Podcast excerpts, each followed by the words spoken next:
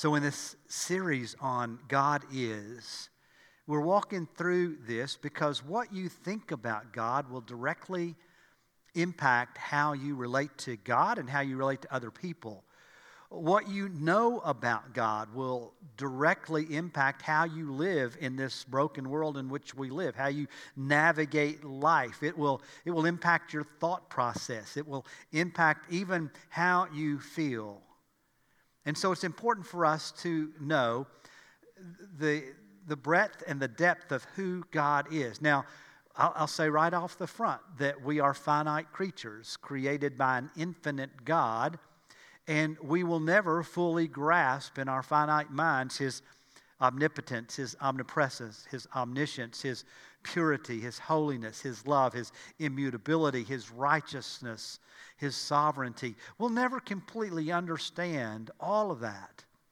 But the more we know and understand about God, the, the more able, the more resources we have to live in this world that honors Him that brings Him glory, that pulls other people to see Jesus Christ as the Savior of uh, the world and as their individual Savior as well. So we've talked about God as Father, God is Son, God is Holy Spirit, the Trinity. Last week, Michael did an incredible job talking about God's righteousness. This morning, as we take communion, we want to talk about God's love. In John 3:16, God's word says, "For God so loved the world that he gave his only son that whoever believes in him should not perish but have eternal life." God loves the world. Many of us have learned that verse as a child. It's simple. It's true. It's true all the time, in every age, in every circumstance, for all people of every tribe, of every tongue, of every nation, for the fatherless and for the widow, for the infirm, for the poor and the meek, as well as the rich and the proud, for the weak and the weary, as well as the strong and the able, for the bad, the better, and the best of us, with the good and the bad, and even the ugly in us. God loves this world. Romans 5, 6, and 8 said, Paul wrote these words For while we were still weak, at the right time, Christ died for the ungodly. For one will scarcely die for a righteous person, though perhaps for a good person one might dare even to die. But God shows his love for us in that while we were still sinners, Christ died for us. God loves the world. Now, many of us would agree with that statement, readily agree that God loves the world. But where some struggle is does God really love me? Specifically, individually, in an intimate love, passionate love for me, regardless of others around me. God loves you. 1 John 4 19 says, We love because he first loved us. Now I want you to think about that, excuse me, that selfish state in which you were born. You remember? Well, you may not remember it personally, but if you've had children, you've relived it. Uh, when you were born, you cried for everything diaper change, cry. Hungry, cry. Thirsty, cry. Lonely, cry. Frightened, cry. Hurt, cry. Bored, cry. And then there is that, hey, somebody just pay attention to me cry. We cried for everything. Now, never did you think, never did you think, you know, mom is tired. I'll give her a break.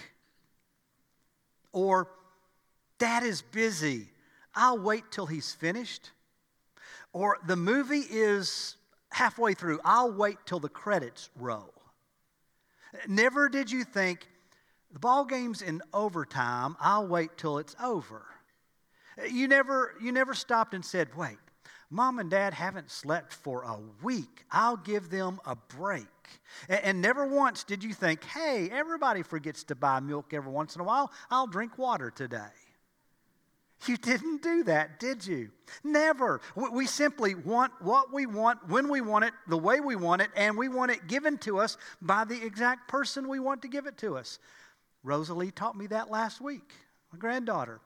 Pam and I had the, the awesome privilege of having them spend the night. And Pam has gotten in this tradition. Uh, BG's her grandmom name, and so BG holds Rosalie's hand as she falls asleep. And and then in the process of doing that, and I was in a different room, Winnie decided that she wasn't ready for to sleep either. And so Pam went from Rosalie to check on Winnie, and I heard what was going on, so I rushed up to take care of Rosalie so she wouldn't feed off of Winnie. And, and uh, Rosalie then caught her eye on, on BG going to Winnie, and she said, Bobo, you go take care of Winnie. BG needs to take care of me.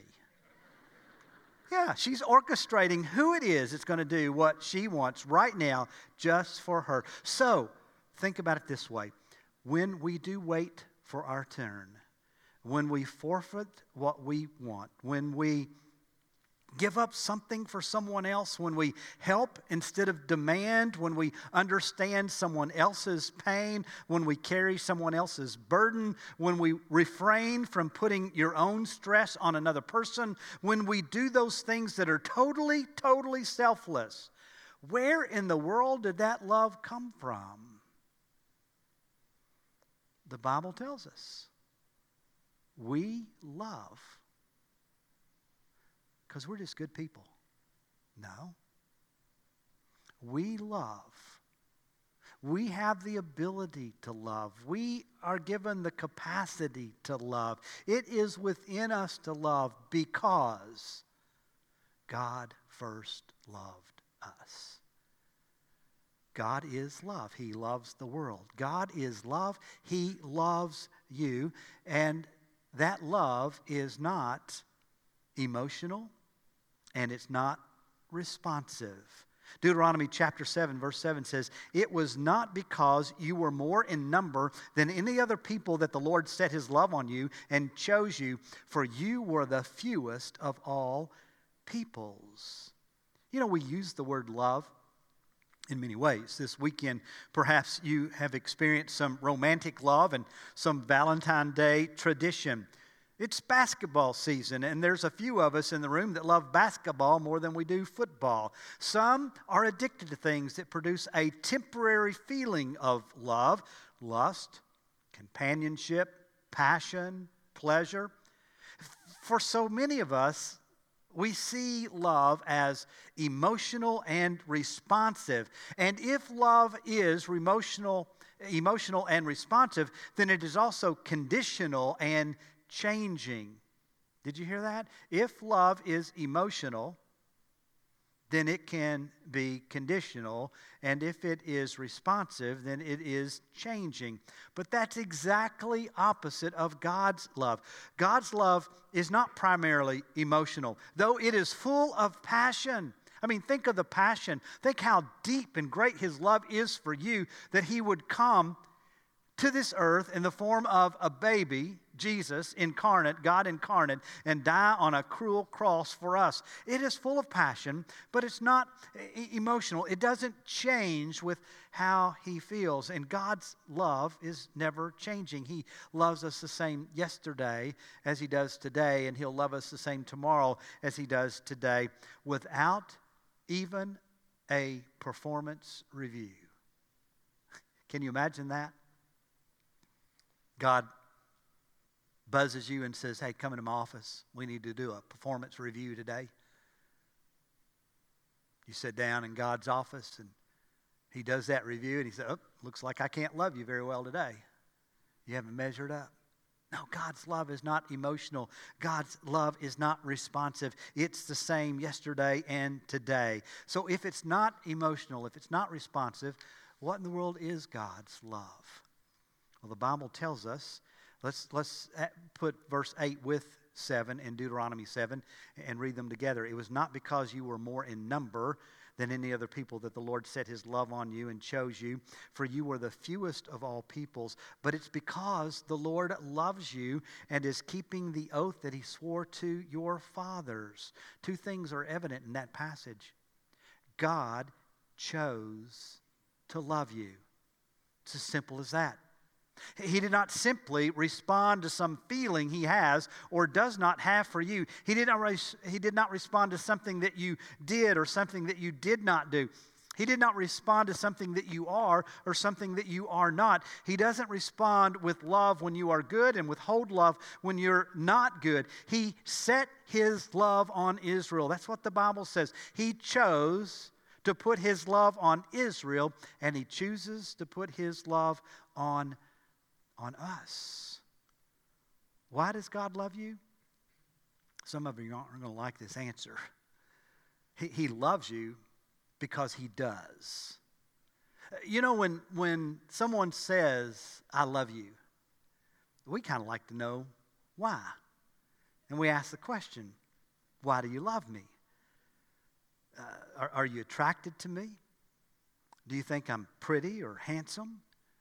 Do you think I'm smart and witty? Do you think I'm strong? Do you think I'm talented or gifted? Why? We don't want them to say, just because I do. But think about that just a minute. Isn't that a blessing that God loves you just because He chooses to?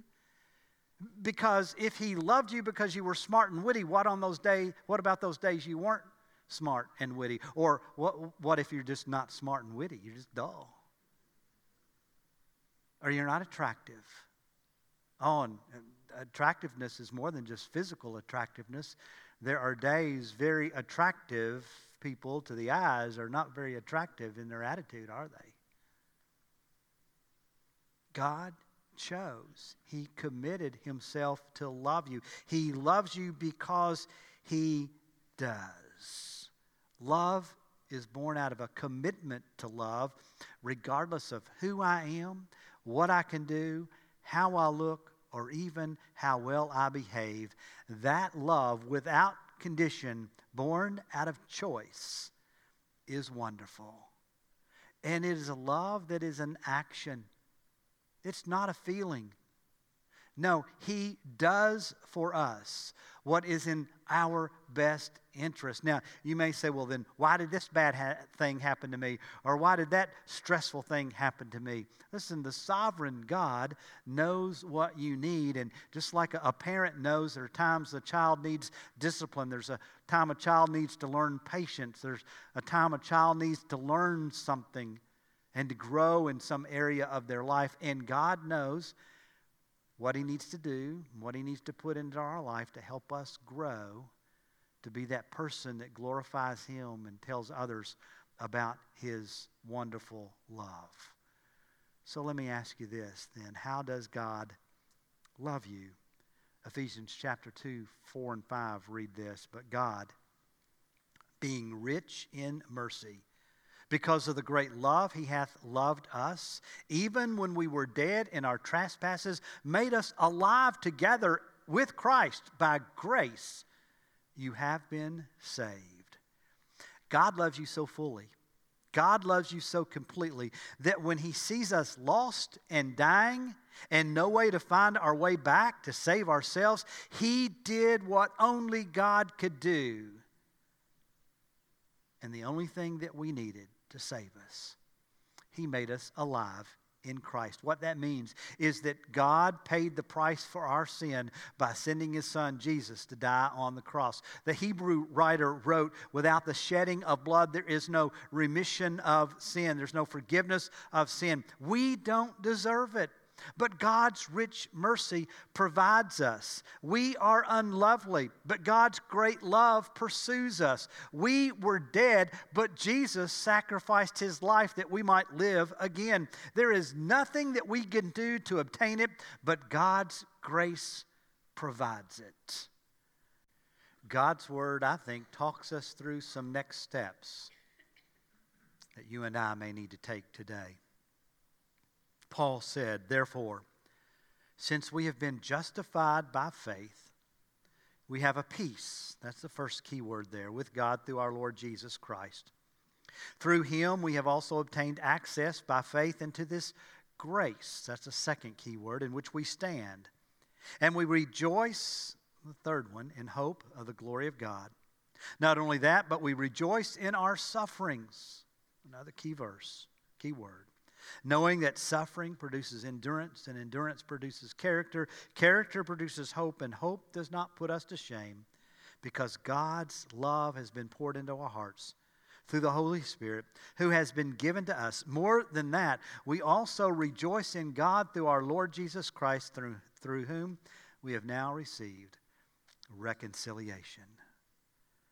Perhaps one of these five is your next step today, right now. For some, that next step is to live in peace. You know, Romans 12, 8 says, if possible, as far as it depends on you, live at peace with all people. Perhaps your next step, leaving this place today, is to pick up a phone, write a letter, make a visit, pray about, and step out to do the next thing in a relationship that doesn't have peace. Perhaps your next step is to stand in grace. In 1 Peter 5:12, Peter wrote, "This is the true grace of God. Stand firm in it." When you realize truly that God's love is not emotional, it is not conditional, that God's love is a commitment, an action born out of his choice to love you, you can stand firm in that grace. You don't have to waffle wondering, does God love me today? Am I good enough today? Oh, will I, you know, make the grade? No, you can stand firm in your faith because of God's grace. Your next step, perhaps, is to live as if you're standing firm in God's grace. Perhaps someone here today's next step is to rejoice in hope. Uh, Romans 12 12 says, Rejoice in hope, be constant in prayer. And I think that couplet is there because the only way for us to rejoice in hope is to be in constant prayer, communication with the Father, reminding us of that hope that is in us. We, we hear about it on Sunday. Or perhaps the occasional time we open up His Word, if we're not doing that like we ought to regularly. And so, in constant prayer, we're reminded of the hope that we have in Jesus, and we can rejoice in that hope, regardless of the circumstances around us. And then, maybe someone's next step is to endure in suffering. That same verse, Romans 12 12, says, Be patient in, tribula- in tribulation, be constant in prayer. Again, a couplet. The only way that you and I can endure and be faithful in our suffering is to be in constant prayer with the Father. Lord, Give me the strength. Give me the perseverance. Give me the vision of what this suffering might produce in me endurance, character, love, hope. Then finally, perhaps there's someone here today, your next step is to be reconciled in Christ. 2 Corinthians chapter 5 verse 20 says, Therefore, we, that's the believers, are ambassadors for Christ, God making his appeal through us. We implore you on behalf of Christ, be reconciled to God. As a believer, God has called me, not just as a pastor, as a believer, God has called me to be an ambassador of reconciliation. If you're a believer, you have as well. Perhaps there's someone here today you need to implore, you need to encourage, and you need to be praying for every day that they will be reconciled to God. And if you're that one, perhaps God's Holy Spirit has pressed into your heart and your life this morning, and you realize God loved you enough to die on the cross for you. He simply wants you to repent and turn to Him, put your trust in Him Call on his name, and you will be saved.